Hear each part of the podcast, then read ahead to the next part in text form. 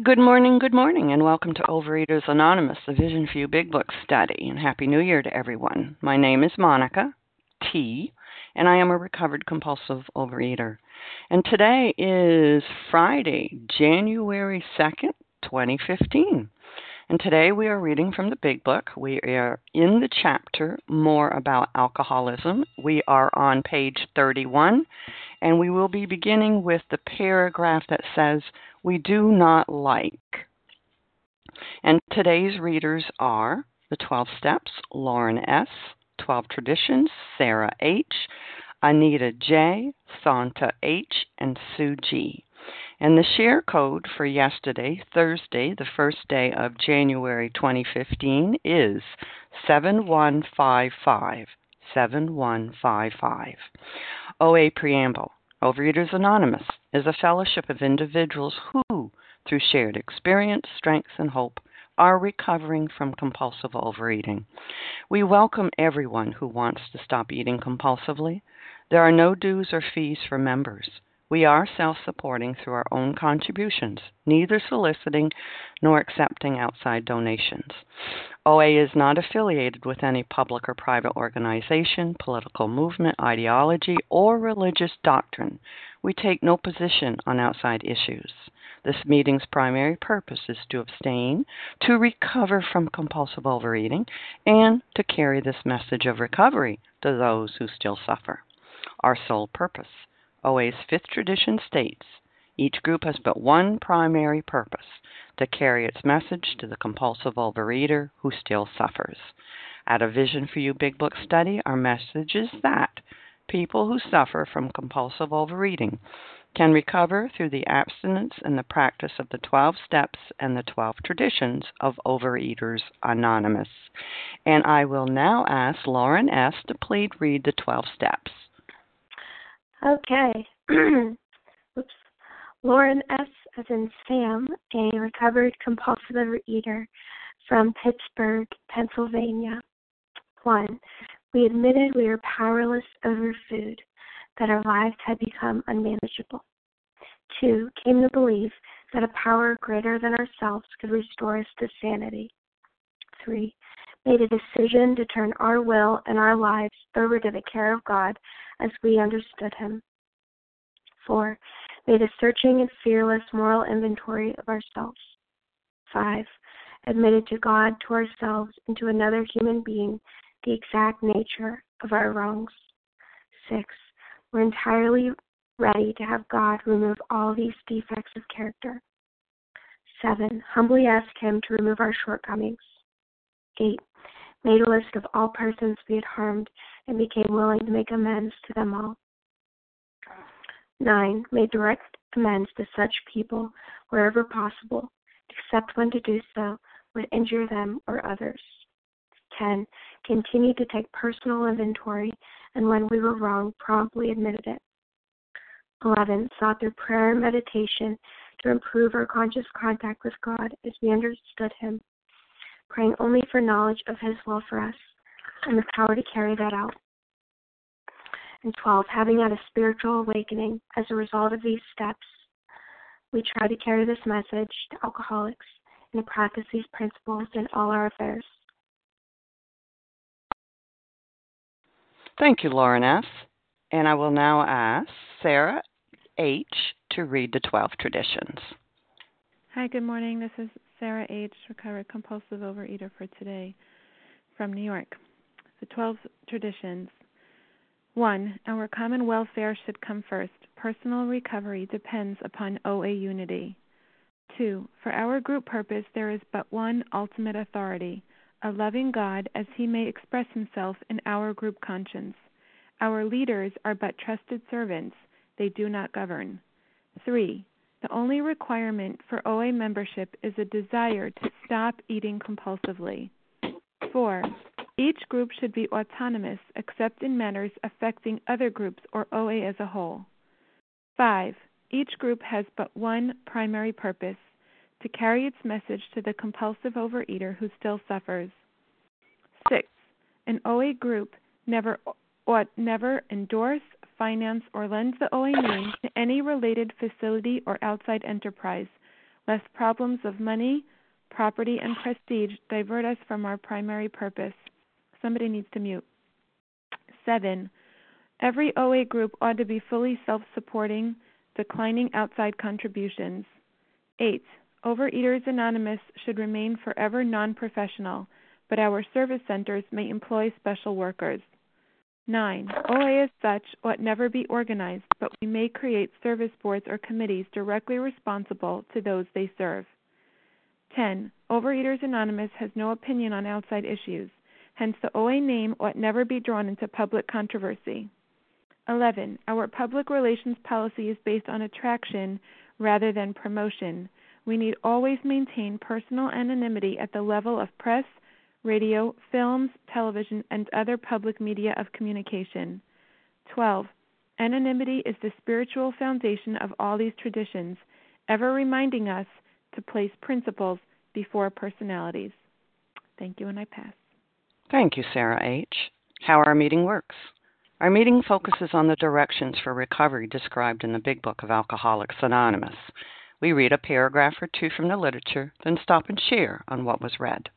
Anyone can share, but we ask that you keep your sharing to the topic and literature we are discussing, and that you keep your share to approximately three minutes. Singleness of purpose reminds us to identify as compulsive overeaters only. Our abstinent requirement for moderators is one year, and for readers is six months. There is no abstinent requirement for sharing on topic. This meeting does request that your sharing be directly linked to what was read. We are sharing what the directions in the Big Book mean to us. To share, press star 1 to unmute. Once you're done sharing, let us know by saying pass, then press star 1 to mute your phone. In order to have a quiet meeting, everyone's phone except the speaker's should be muted, and there's somebody that's not muted right now. Today we resume our study of the Big Book. We are in the chapter More About Alcoholism. We are starting on page 31 with the, with the paragraph that begins, We do not like, which is the last paragraph. And I will ask Anita J. to begin reading for us, please. Thank you, Monica. This is Anita J. from Massachusetts. Um, gratefully recovered into this new year. Uh, we do not like to pronounce any individual as alcoholic, but you can quickly diagnose yourself. Step over to the nearest bar room and try some controlled drinking. Try to drink and stop abruptly. Try it more than once. It will not take long for you to decide if you are honest with yourself about it it may be worth a bad case of jitters if you can get a full knowledge of your condition. Well, there are a couple of words there that I realize now are foreign to me, one of which is if you are honest with yourself. Oh, if that is the prerequisite, then that's why I never, never could face it because I couldn't face being honest. Um, I just didn't realize that my insides were held together by I don't know potato chips and you know things like that, just holding me together. Uh, the the controlled drinking that I ever did ended long ago, and um, the word control. I I once saw a shrink the first time I ever did, and he told me that I was a very controlled person, except I only let myself um, lose control in food. Like I let myself be. That I realized, you know, he didn't know. He didn't know at that time. Maybe they don't know now, but I never had any control in this area. But my control when I was strongly motivated when I was dating, uh, fell in love, uh, I had control. When I was getting married, I thought I wouldn't be able to fit into the wedding dress because, see, I'd caught him. My reason for control was gone. And this has been the story, but I could never, never face it. That is the other thing, is just the one last thing, is that They're not talking about um, face it that you've got a problem because you're drinking a gallon a day, or face it, you've got a problem because you're 50, 80 pounds overweight.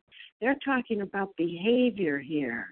And that is what finally drove me to listen to vision and to follow this and to get recovered. It was the behavior. I couldn't I couldn't escape it any longer. The same pattern every night. I'm going to clean up the kitchen, have a cup of coffee and a peanut. I shared that a month or two ago.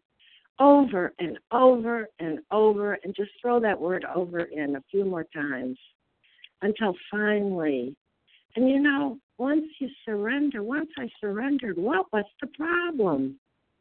This has been a life second to none so far, and it hasn't even quite been a year. Very grateful to these um, steps and to Bill W. and to all of you. And with that, I pass. Thank you, Anita. And who would like to comment on this paragraph? This is Janet. Lauren S. yes. Kathy. Kathy. All right, I got Janice, Lauren S. Elise. Kathy was was pardon? Did I Elise? Okay, I heard someone I didn't catch your name. Elise. All right. Janice, Lauren S, Kathy, and Elise. Janice, you're up. Well, thank you, thank you. I got in there, didn't I? okay, uh, my name is Janice M, and I am a grateful recovered compulsive overeater. We do not like to pronounce anyone. Well, nobody could pronounce me a compulsive overeater. I- couldn't even I couldn't even pronounce myself. So there's no sponsor, there's no doctor that can. The only way that I knew that I could not this is this is diagnosing my allergy. See that I didn't know that. I didn't know I had an allergy. See, and I was always testing that allergy. You know, well, one peanut, one donut, you know, oh this time I'll have just have two. So I was always testing and trying to diagnose myself um, you know, I'm not that bad. I don't have diabetes yet. You know, I was always comparing myself to other people, especially in OA. They were a 100 pounds overweight. Oh my God, how could anybody get that bad? Well, hello. That's what the food, that's what the donuts did for me. That's what my testing of my diagnosis did for me. Um, this time's going to be different. I've been abstinent for a, for a, for a year, so really testing my allergy because I was powerless over first of all my allergy. Um, you know, even when I was abstinent, you know, and then I was powerless over my obsession. There's another test. Oh, okay. Well, maybe this time, you know, the, the you know the things we have in our mind. So the first thing is um, we can diagnose ourselves. If you go to page 44, that first paragraph, you can read it. Um, I was always testing that allergy. And once I have that allergy, once I have that, that whatever food, whatever trigger food creates a phenomenon of craving, I'm gone. It's always going to be like that. It's until the day I die. So that's what I'm testing at this point here, and of course the the obsession also. And with that, I pass. Thanks. Thank you, Janice. Lauren S, you're up. Okay. Thank you. Lauren S. as in Sam, a recovered compulsive overeater from Pittsburgh, Pennsylvania. Okay, so page 31. At this point in the text, I have done about, you know, if I'm reading this for the first time and I'm trying to get what these people got, I've done about 40 pages of step one. And there's there's tons of meditations in this book that I've been asking myself. You know, there's tons of statements I've been trying to relate to me. You know, do I have this allergy? Um, you know, what have I tried? What am I still trying today? Do I relate to Bill, Bill's story? And then just a few pages ago, I'm starting to I'm, I'm learning about the hopelessness. Do I relate to the hopelessness, the dilemma, the the the the two either better end or accept spiritual help. And do I admit that I've lost complete power, choice, and control, and I will never gain back the ability to control, choose, or have the power to resist the first bite. And even today, I do I still think I have the power to choose that I can't take that first bite. And that goes further. I mean, now now that I'm recovered, I use that in every area of my life. You know, I use that. Do I still think I have the power to manage my life at all? But today, you know, if I'm going through this the first time, I'm probably just focusing on food. And this is a really cool experiment that I think I think would be helpful to, to most people. I know when I was going through this text, I I was I was answering a question that said, "Do you think you know you're you are a real compulsive reader? Why don't you go to the nearest cupboard and, and take a few bites?" And I remember writing, "Heck no! Like I am not going to do that. I am the real deal. I am not going to ruin my abstinence. And if I take that first bite, I don't know if I'm going to get out of it. I don't know if I'll be able to get out of that cycle." And we've learned, and I mean, I should say, I've learned already that I have this craving. Once triggered, I am hopeless. It I need to feed it. I have to feed the beast. I can't choose or have the power or choice or control to stop on my own power. So I think this is a good experience, a good experiment to do if you're you're you're on this page 40 of step 1 and you're still not really sure. You're you know, you're still not really sure if the real deal. This could be very useful and um, I'm sure it's helped many people. So with that, I will pass. Thank you. Thank you, Lauren S. And Kathy, you're up. Thank you, Monica, for your services. This is Kathy, a recovered compulsive overeater in Boston. And, um, you know, until it was read this morning and Sarah commented on it, I had completely missed this sentence. It will not take long for you to decide if you are honest with yourself about it. And the truth is, um, I had so little honesty, if there's such a thing. I, I I was not honest, and I had a whole list of rationalizations like um, I don't have much weight to lose, so I'm not really uh, an alcoholic with food, and um, I only binge once a month um, and I only binge once every three months. And, you know, I had all kinds of reasons to uh, conclude that I'm not really uh, a serious alcoholic with food.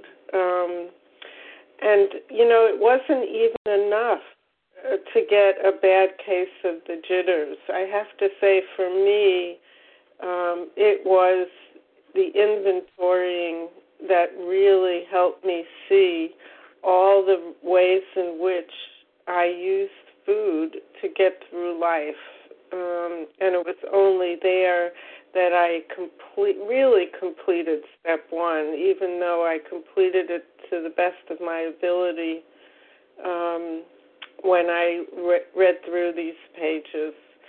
So I would just suggest um, anyone who is still wondering if they're all that bad. Um, to just keep an open mind and to and like me, I did my best to identify with what's in these pages and to listen to others.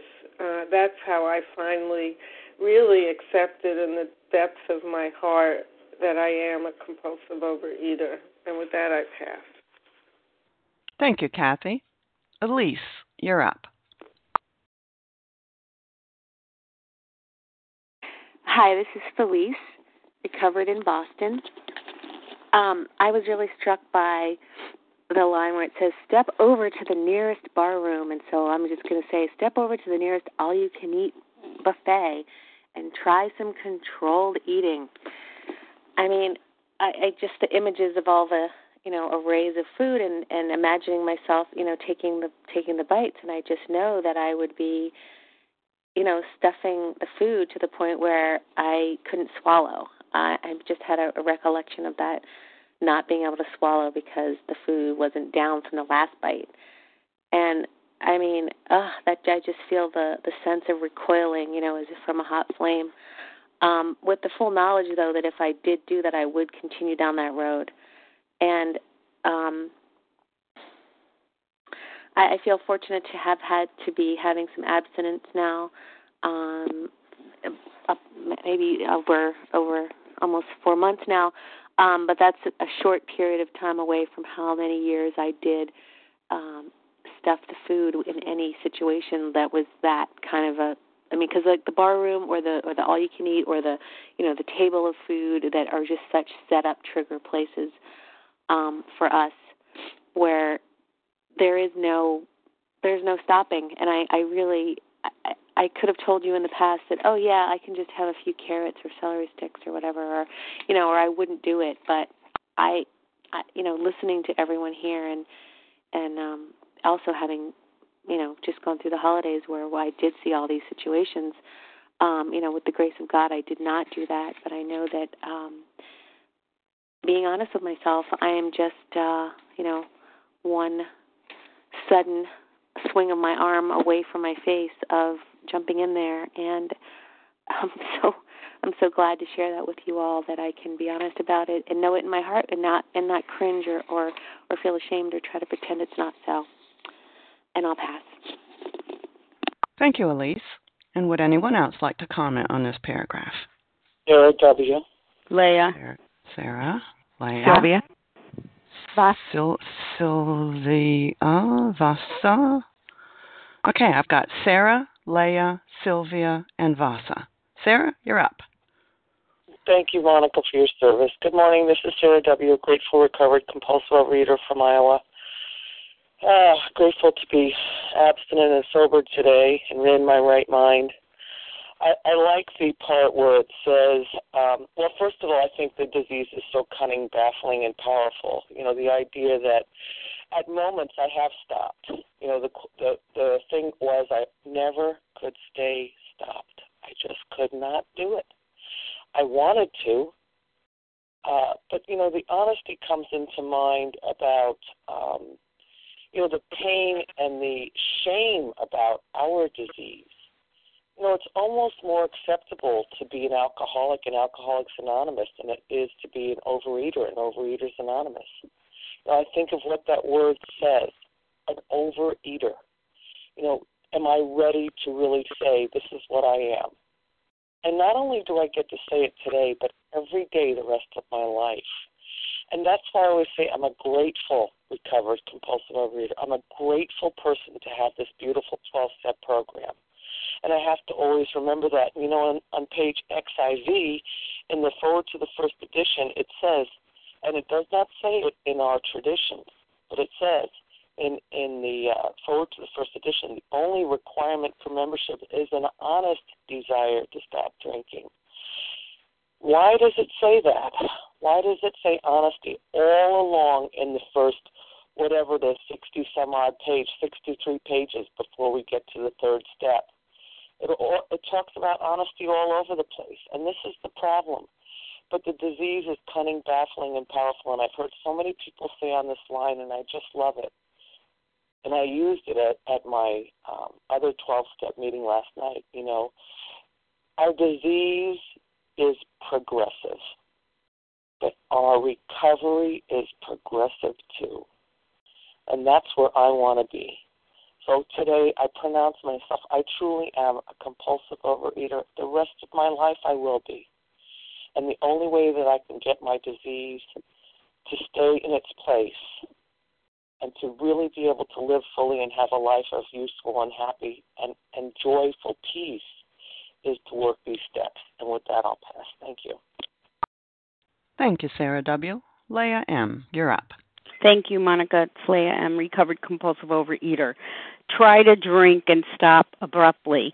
You know, I always found it fascinating that a book that took thousands of hours of collective uh, experience and wisdom uh, to write, you know, is now instructing me, guiding me to test out the allergy of the body. This is a self diagnostic test for the allergy of the body. You know, it's not saying don't drink, like, you know, it's saying, Leah, if you're not sure, if you're not convinced, step into your nearest cupboard and try some controlled eating. And, you know, when I reviewed my eating history, I could identify certain substances that had the same effect on me that they're uh, describing to the alcoholic, where I could not take a bite and stop abruptly. I could not predict when or if I would stop because I don't tell the disease what to do. The disease is the master in that in that situation. So when I reviewed my his, eating history, when I was finally beaten to a pulp, I could identify certain substances that had that same effect on me. It was my personal alcohol, so to speak. It wasn't just about taste sensation. When I ate certain foods, my body was triggered. I was biologically mandated to eat more and more and more and more of that food. And of course, I would stop feeling or thinking. I would just numb out because I was chasing chasing that ease and effect and you know, and comfort. And I was anesthetized. I was sedated. I was drunk with food.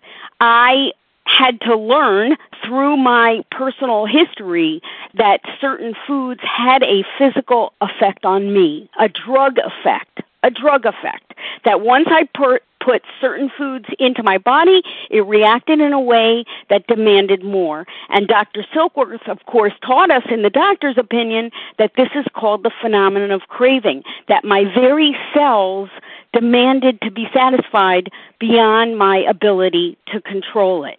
So here's the big book saying, you know, if you're not sure you have this condition, if you're not sure you have an allergy of the body, go ahead and test it out.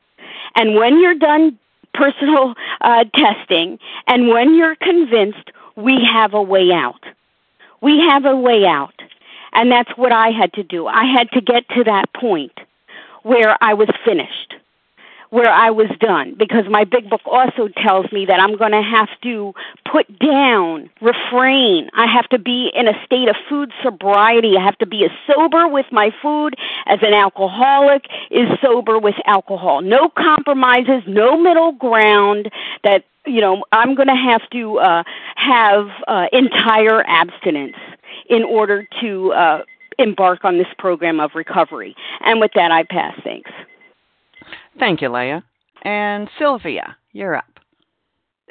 Thank you so much. Um, so much good information being shared. And the sentence that I wanted to go over this is Sylvia F., a recovered compulsive overeater in upstate New York. And um, the the line that someone else shared that also just jumped out. It will not take long for you to decide if you were honest with yourself about it. And what I have found is that this dishonesty is, for me, the essence of my disease. And so, coming in, uh, I could be honest about most of my food, but not all of my food, and that was interesting.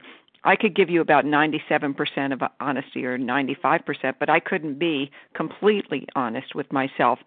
And I I know that one time I was doing a, a fourth step with someone and and uh I had gotten completely done with my fourth step and the, doing the inventory of of uh, the wreckage of my past. And I got all done, and she said, "Do you feel better?" And I said, "Yeah, no, I don't quite feel better." And she said, "Well, think about it. Tell me what you weren't telling me." And um so I took that hour, and I had to tell her that there was a food that I couldn't eat that I didn't want to tell her because I didn't want to give it up. And I wasn't going to get my recovery the recovery that's promised in this big book unless I was honest first of all with myself and second of all with my sponsor and that means in that moment with God. And uh and so that was such a good in, indication of what this honesty was like for me in terms of recovery. The other thing that's interesting about this honesty thing for me is that when I am uh, I am recovered, but it doesn't mean that I do this perfectly all the time. And what I found is when I'm getting into trouble, it is with dishonesty with myself, this amnesia that I get, this false thinking that I can do something, say something, think something uh, that is it's clearly after when I work with my sponsor, crazy thinking, crazy behavior, uh, dishonesty, and it's just not dis- it's not just dishonesty with the food. So here we're definitely talking about: Am I willing to put my substances down? And that is definitely the very first step to plug, put the plug in the jug and get it. But the thing is that that I find is that this abs- this uh, honesty thing is what I that is the essence of my disease that I have to struggle with once I've put the food down. Um, being honest that not everything is about me. Being honest that um, I'm not the center of the universe. Being honest that my behavior might not have been good, or my actions. And um, and as soon as I am not honest with my sponsor, first of all, not honest with myself, not honest with my sponsor, that is the head that is where I'm heading into trouble again. And that is what I have to catch. And so I'm working on honesty all the time. The plug is in the jug. My food is good. It's been good for a long time. My weight is good. I have uh, a physical recovery that I never thought possible. I did not do this. I know that it was a outcome of the program. Time. But be crazy. I'll and I'll end up with this. To not be crazy I have to be I have to work on this honesty thing with me, my sponsor and God, and with that I pass. Thank you, Sylvia F. Vasa, you're up. Yes. Thank you, Monica, and good morning, everybody. And I'm Vasa O, calling from Florida, recovered compulsive overeater. I'm grateful and grateful to be here with all of you. And um, I like this paragraph. Before coming to the program, I knew I ate too much and eating the wrong things but I didn't know it was a disease. I didn't know they called it the, they called it food addiction or compulsive overeating. So those were really new words for me. But when I heard it's a disease, that really scared me. And and also I didn't understand the allergy, you know, and I did understand obsession though because when I ate certain things, I wanted more and more and more. But you know, I knew I had obsession, but I didn't know that. You know, I, you know, I thought that was normal, and I could not stop. So I have gained and lost hundreds and hundreds pounds off and on over my lifetime of my dieting years before coming to the program. Uh, so looking at my history, I needed to take a uh, a good look and and and the honesty what I did with the foods over the years and how I ate. Um, and again, ide- identification, you know, with other people. I said, oh wow, you know, uh, for me it was just awesome to come to the programs and hear the speakers and hear the people that are struggling and like I was struggling and how they came to the solution working you know the steps and getting into the big book so the honesty for me became more with myself and my higher power because when I surrendered and I admitted I was just powerless over the food, I was just going to die if I continued doing what I was doing. Once I surrendered, it became more with mm, you know, with my higher power and myself because I remember thinking in those days, you know, I need to be honest because my sponsor's not going to follow me all day long to see what I'm putting in my mouth. But I did call my sponsor and I would tell her what I was doing. But, you know, again, I was a grazer, you know. I had to be very honest and to, not to open my mouth, put any of those substances or any food, you know, in between meals. So it is that nobody had to convince me. Really, nobody had to convince me. I I was convinced that I was, you know, when I came, I said, "I yeah, I am them. I am one of them." But thank you God, there's a solution for me here. Finally, I was I was relieved there was a solution after me trying to find the solution for 25 years of my life. So I'm just so grateful for Alcoholics Anonymous and thank you for everybody for being there. And I pass. Thank you, Vasa. Would anyone else like to comment on this before we move on? Alice. Alice. Larry. Larry. Anita L. Anita Anita L. Okay, Alice, Larry, Anita L. Alice, you're up. Good morning. This is Alice M., a uh, compulsive overeater from Florida. And um, I identified myself out a lot with this paragraph. And I'm hoping that what I have to share this morning can help um, um, others with different manifestations of this disease identify in. Okay, as as a bulimic, a binge purger, and anorexic, I looked at this and I thought, okay, step over to the nearest bar room and try some controlled eating. Try to drink and stop abruptly. So I thought, well, I could take a bite of something and not be triggered to eat more. So maybe I just am, maybe I just have a really severe eating disorder. I always thought that with my um, binging and puking and my anorexia that maybe I, I didn't qualify in here. I just had this really, you know, eating disorder. But I had to, I had to change these words around. It was helpful to me to think of, well, what is my bar room then as a bulimic and anorexic? What is my bar room? So I thought, okay, try to try to binge um, just one. Try to binge once, and not stick that spoon down your throat to throw up. Try it again. Can you binge? Can you overeat and not do that? No, I couldn't. So that's where I identified in. As the anorexic side, okay, try to try to skip breakfast and go to Starbucks and have a coffee instead and try to do it the next day. No, I will guarantee you I will be eating I would be drinking coffee the whole day long only and not eating food. So those were my bar rooms. It's like I had to you know, and I encourage people because I I I had trouble identifying as um you know with with not having ever really been overweight. That wasn't part of my my disease, my consequence because I threw up every every binge I had. So um it was I had to look at, you know, what is it, you know?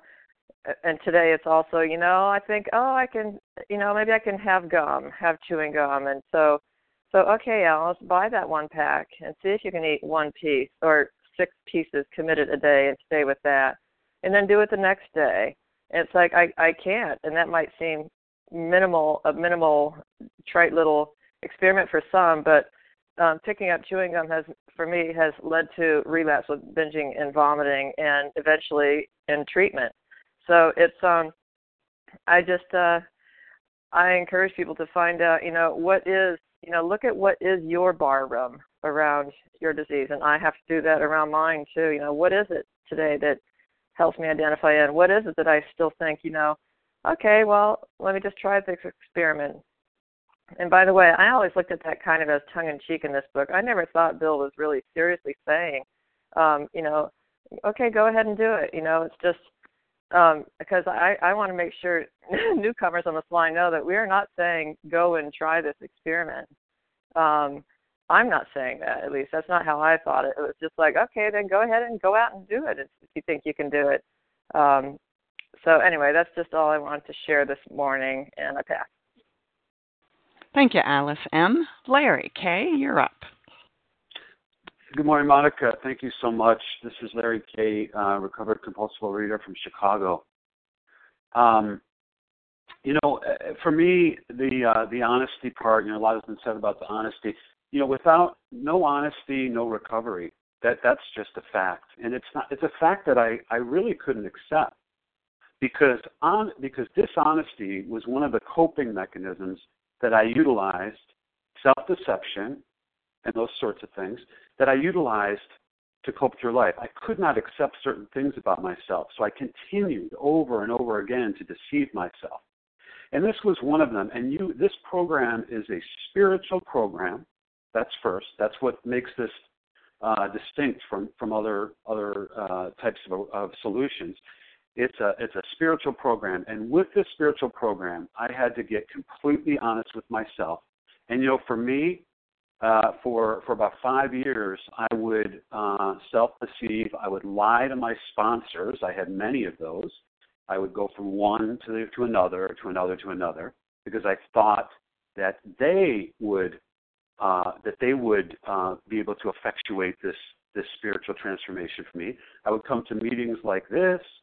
I would do anything while I was continuing to lie to myself and to others, and I didn't see it, but I always saw it in you. I always saw your dishonesty. Couldn't see it for myself. And so, you know, the, the, the one of the cold hard facts for me was that, you know what, Larry, you are not going to get this spiritual awakening because this is not about food and fat. This is about a spiritual soul sickness. It, it is so much more than that. It's not about a, the, the proper food plan. You want to try, if you're not recovered and you want to try to eat my food plan, forget it. You'll never be able to stay stopped. I wasn't. I wasn't able to stay stopped. I knew the right things to eat. So yes, we have to have a diagnostic procedure. And I needed to go and understand and fully concede to my innermost self and quit lying to myself. Because as long I was as sick as my secrets, and if I continued to lie to myself, I would never get right with my conception of a higher power. But once I had the courage to get honest with myself, God flooded in, and I had a complete spiritual transformation, immersing myself in this very simple, practical program of action. Not easy, but simple. Wasn't hard for me to understand. And now I don't struggle with life anymore. I don't struggle with life anymore, even when the storm comes. Thanks so much. Thank God for Alcohol- Alcoholics Anonymous. And with that, I'll pass. Thank you, Larry K. Anita L., you're next. Good morning, everybody. It's Anita L. from uh, Recovered Compulsive Overeater from Philadelphia. Um, I wanted to share several things, but uh, I just started rereading the paragraph, and it says, We do not like to pronounce any individual as alcoholic, as an alcoholic. And uh, that sentence, or part of the sentence, brought me back to when I first uh, right before I first came to OA. And I was in my 20s living with a woman while I was going to graduate school. She was going to nursing school. And she gave me an article from the newspaper. And it talked about how this um, large gentleman had been to a nationally known weight loss group five times and could never, never stay stopped and he went to Overeaters Anonymous, and the first time he went, he felt like he was home. And when she gave me that article, I was so pissed at her. I thought, how dare you? I'm not an overeater. I just, you know, I've just always my entire life had at least 20 pounds to lose constantly. Um, you know, I I didn't have a hundred or more pounds to lose. Uh, and so I didn't belong in that room. And finally, took me six weeks when I cried to myself and my girlfriend and said, I need to go to this meeting. So I, I don't remember what took place in between those six weeks, but I clearly diagnosed myself. And I like how someone shared um, step over to the nearest uh, buffet restaurant. I always substituted um, a bakery because for me, sugar was my ultimate thing. And I also know that volume and fats, but especially volume, was another one of my binge areas. And I mean, I could binge on protein. I could eat probably when you go to a steakhouse and they give you this enormous steak, I could probably eat the entire thing, but I wouldn't because I would be too embarrassed. Uh, so, volume was definitely something that I had difficulty with. And so, stepping over to the nearest uh, buffet was always hard for me and I always had the biggest plate and was always embarrassed because I would look at others other people's plates but I'm grateful today that I can, if that's what uh, the whole group chooses to do, to go to a type of restaurant that might be like a buffet. I can go up once, get my abstinent foods, and sit down and enjoy the meal and and the socialization of my friends and family who I'm with, because that's why I'm Time. there. Thank you so much. And with that, I pass. Thank you, Anita L. And with that, let's move on to the next paragraph. And Santa H., could you read for us, please? Yes, good morning, everyone. Uh, my name is Santa H. from New Jersey. Uh, grateful, truly grateful, recovered compulsive overeater. Recover one day at a time. Thank you, God. Though there is no way of proving it, we believe early in our drinking careers, most of us could have stopped drinking. But the difficulty is that few alcoholics have enough desire to stop while there is yet time. We have heard of a few instances where people who show definite signs of alcoholism are able to stop for a long period of time because of an overpowering desire to do so, and here is one. Okay, again, my name is Asante from New Jersey, gratefully recovered. Wow. Um, I am just amazed that we are on page 32 and we're still at just step one. Step one, got 11 more steps to go. And it just goes to show me how important step one is. And I, I love how in here where well throughout throughout throughout the well, the readers in this end of this um, text throughout the choices of words that they use. I love how he talks about um, drinking career because I did not see it at that time as a drinking career. Um, but I definitely can identify in here where he talks about um, few of us would have stopped um, while you have time. Um, I don't think that would have been true for me, um, that I would have stopped. And the reason being is because I was having too much fun. Um, life was going great for me. I didn't have enough desire, enough reason to stop. And for many, many, many years, I did not know food was my problem. But when I did realize that um, I had a desire to want to lose weight, and that's what what caught got my attention to get serious. And um, after my divorce, and I knew it was time for me to make a change in my life, so I said, okay, I'm going to start this diet plan. And then, so the journey started for me. Well, then, um, a period of time, I came into the rooms of OA back in 2013 of May, and um, and where it says because of a overpowering desire to stop, um, that's where it was for me. I did coming into this room. I did have an overpowering desire to stop. I came in the room of OA through a vision for you, and I, you know, I was ready. You know, I was ready to lose the weight, but um, but I wasn't ready to do the work. I wasn't ready to do the steps, and it wasn't until January of last year. So this time last year, I was just beginning to do the steps, and I got me a, a recover guide and I was ready to do the work. Um, but unfortunately, um, I am what I consider myself to be one of those slow learners and a know it all. And I identify myself in um, real closely with Roland because just like Roland, he had the undivided attention that he needed to get recovered, you know, spending a year um, in Europe. And I had a wonderful, loving sponsor for me. But when I was done, that wasn't enough for me.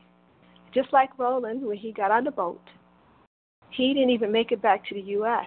He turned back around and had to go back. And for me, I had to do the steps again. I had to go through a second time before I got it. So for me, it, it took more than one time going through the steps and getting recovered. But it's the overpowering desire to do so that got me. And even though I didn't get it right the first time, it takes what it takes. You know, and there's a saying that goes that some achieve sobriety and a richer, more rewarding life after a brief association with OA, where others become immersed in the fellowship with many meetings and services and repeated returns and reviews in the big book. But as the saying goes, it takes what it takes. So, to all you newcomers out there and those who want to chime in and be a slow learner like me and a know it all, it takes what it takes. Let this be the beginning for you. Get you a sponsor. Time. And with that, I pass. Thank you, Santa H. Would anyone like to comment on this paragraph? Deb W. Deb W. Anybody else? Okay, Deb, go ahead. Hi, this is Deb W., uh, recovered compulsive eater in uh, Oklahoma. Um, that first sentence it says, though there is no way of proving it, we believe that early in our drinking careers, most of us could have stopped. And I remember when I didn't eat this way. I do remember when I could eat. I was very young. Um, I could eat and say I've had enough and walked away. Um, I I do remember still having a lot of little, you know, things that became worse, and that that was, you know, when everybody else uh, had enough, I still was pretty interested in food. I'd, I'd stop by the stores on the way to school and I stole money from my mom's little money uh change jar and I felt really comfortable when I could go by and get candy and have it in my pocket, have something to uh, fall back on. Um, you know, the, the the next sentence that says, "But the difficulty is that we, many of us, have uh, don't have enough of a desire to stop while there's yet time." And I, I was thinking that one of the reasons that I didn't have the desire is that I couldn't hold the memory of the problem. I mean, the memory, the mental twist took the the a bad experience even on before it got to be devastating. Back when it just was an uncomfortable thing for me to eat too much, the memory of that disappeared uh, so quickly that um, I just kind of forgot. And so even up to the point over the years, I've actually been in programs since 1989, 17 years back to back abstinence and then a relapse, and I couldn't get back in before I came to Vision for You, is that for every memory that told me this was a bad experience, this is awful, I'm I'm I'm I'm just miserable. There was one that followed that said, "Oh, maybe it wasn't so bad." maybe I really am just imagining how bad this thing is. Maybe I can do something. Why don't I try this thing or that thing? There are a million things out there that I could try. I've run into many people who said, "Well, I, I, I really, I didn't, I don't go back to OA because, you know, maybe that's just a group of people who are telling us, uh, trying to make us believe that things are worse than what they really are." You know, just the idea of powerlessness isn't a positive uh, way to see things. But what I'm finding in Vision for You, the emphasis and the re-emphasis and the the smashing home on the idea of those of us that are on this line. We're on this line because evidently we need help. And just having recovery smashed in to our brains over and over and over again, it does kind of uh, it kind of you know it, what is it it kind of um gives us that uh, what is it playing with our mind in the positive way it's it's reinforcing it's kind of brainwashing us with recovery and it helps Time. remind us thank you that we do there is a way out there is a, a solution and i thank you for letting me share that w out Thank you so much, Deb. Would anyone mm-hmm. else comment on this paragraph? Sally. Renata. Sally. Sally and Renata. Okay, we're running out of time. We've only got a few minutes. Mm-hmm. Sally, you're up. Thanks, Monica. It's Sally A., recovered compulsive overeater in South Jersey. And I wanted to just comment on though there is no way of proving it, we believe that early in our drinking careers, most of us could have stopped drinking. That's such an interesting thought. Could I have stopped? I mean, if I knew what a disaster this career in eating was going to become.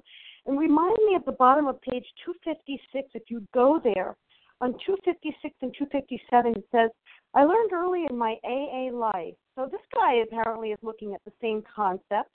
I learned early in my AA life that I could not afford to fondle such thoughts as you might fondle a pet because this particular pet could grow into a monster. Instead, I okay, so that's the important part there is it starts out my eating career as a pet. I remember when I used to play with food. I remember when I used to just, you know, be creative in my thinking. Well, oh, I'm going to go on the Cool Whip diet. That's delicious. That means I can eat Cool Whip till it's coming out of my nose. I'm going to just just eat Cool Whip all day. I remember all the different creative diets that I did because I was playing with food. I did not realize I was playing with fire. And the interesting thing about 256 and 257 is it talks about how it's like fondling a pet and then it turns into a monster. And so for me, my first thinking of eating, I was eight years old. My sister, my five year old sister, had died in a fire earlier that morning. And I remember sitting and, and having food, tons of food in my lap, watching TV. And the first time I remember thinking, wow, this feels good. So food became like a pet. It was like, this is fun. I can be creative with my diet. I can be creative with with what I'm going to do to lose weight or and and it was all just about a game. It was a big game. Early in my eating career, it was a pet, it was a game. But you know what? It turned into a monster. It became frightening. Okay. Go go ahead, Sally. Okay, I'm I'm going to end with that. I guess that's a good cue to stop. And and for anyone else out there that it's been a game and and it's been a pet and it's turned into a monster, I would just say it doesn't really matter whether we could have stopped or we couldn't have stopped. The bottom line is where are you? And that's what they're talking about here in the, this paragraph we just finished reading. If we could get honest, if we could just get honest, and nobody else can tell you if if this thing is something you've been toying around with, if it's become a monster in your life. You know if it's become a monster in your life. Thanks for letting me share with that. I pass. Thank you, Sally. And Renata, we've only a couple of minutes, please. Okay. Good morning, everybody. This is Renata G. from New York, Recovered for Today. Uh, the way I related to this paragraph is, you know, it says, we believe that early in our drinking career, most of us could have stopped drinking. And, um, you know, with liquor, I was always a hard drinker. I've always drank like an alcoholic but I'm not a real alcoholic. So when it, you know, it it became between, you know, my abstinence and getting recovered in this program, I quit drinking, and I don't have an obsession of the mind to go back to drinking. But with food, I don't ever remember not eating food as a compulsive eater. Uh, and so, you know, since I was a kid, I ate like a compulsive eater and I could never stop. And even on times when I went on diets, I could barely get to my goal weight. And if I ever did, it would take me three seconds to go back on eating because that obsession of the mind would drive me back to, to it. And so, you know, the difference for me with the alcohol, I didn't need a spiritual program to to stop, to stop in time because I'm not a real alcoholic. But with compulsive eating, the only solution for me was to go through 12 steps because once a compulsive eater, I can never go back. I'll never be a normal eater. So that's all I want to share. Thanks. Thank you, Renata. And we've come to the end of our time here this morning. Thank you to everyone who has shared. And we will now close with the reading from the Big Book on page 164, followed by the Serenity Prayer. And Sue G., can you read for us, please, from A Vision for You? Our book is meant to be suggestive. Happily so. Thank you, everybody. And it's Sue G., um, gratefully recovered in southeastern Pennsylvania, living in steps 10, 11, and 1 equals 12. Our book is meant to be suggestive only. We realize we know only a little. God will constantly disclose more to you and to us. Ask Him in your morning meditation what you can do each day for the man who is still sick. The answers will come if your own house is in order. But obviously, you cannot transmit something you haven't got. See to it that your relationship with Him is right, and great events will come to pass for you and countless others. This is the great fact for us. Abandon yourself to God as you understand God. Admit your faults to Him and to your fellows. Clear away the wreckage of your past. Give freely of what you find and join us. We shall be with you in the fellowship of the Spirit, and you will surely meet some of us as you trudge the road of happy destiny.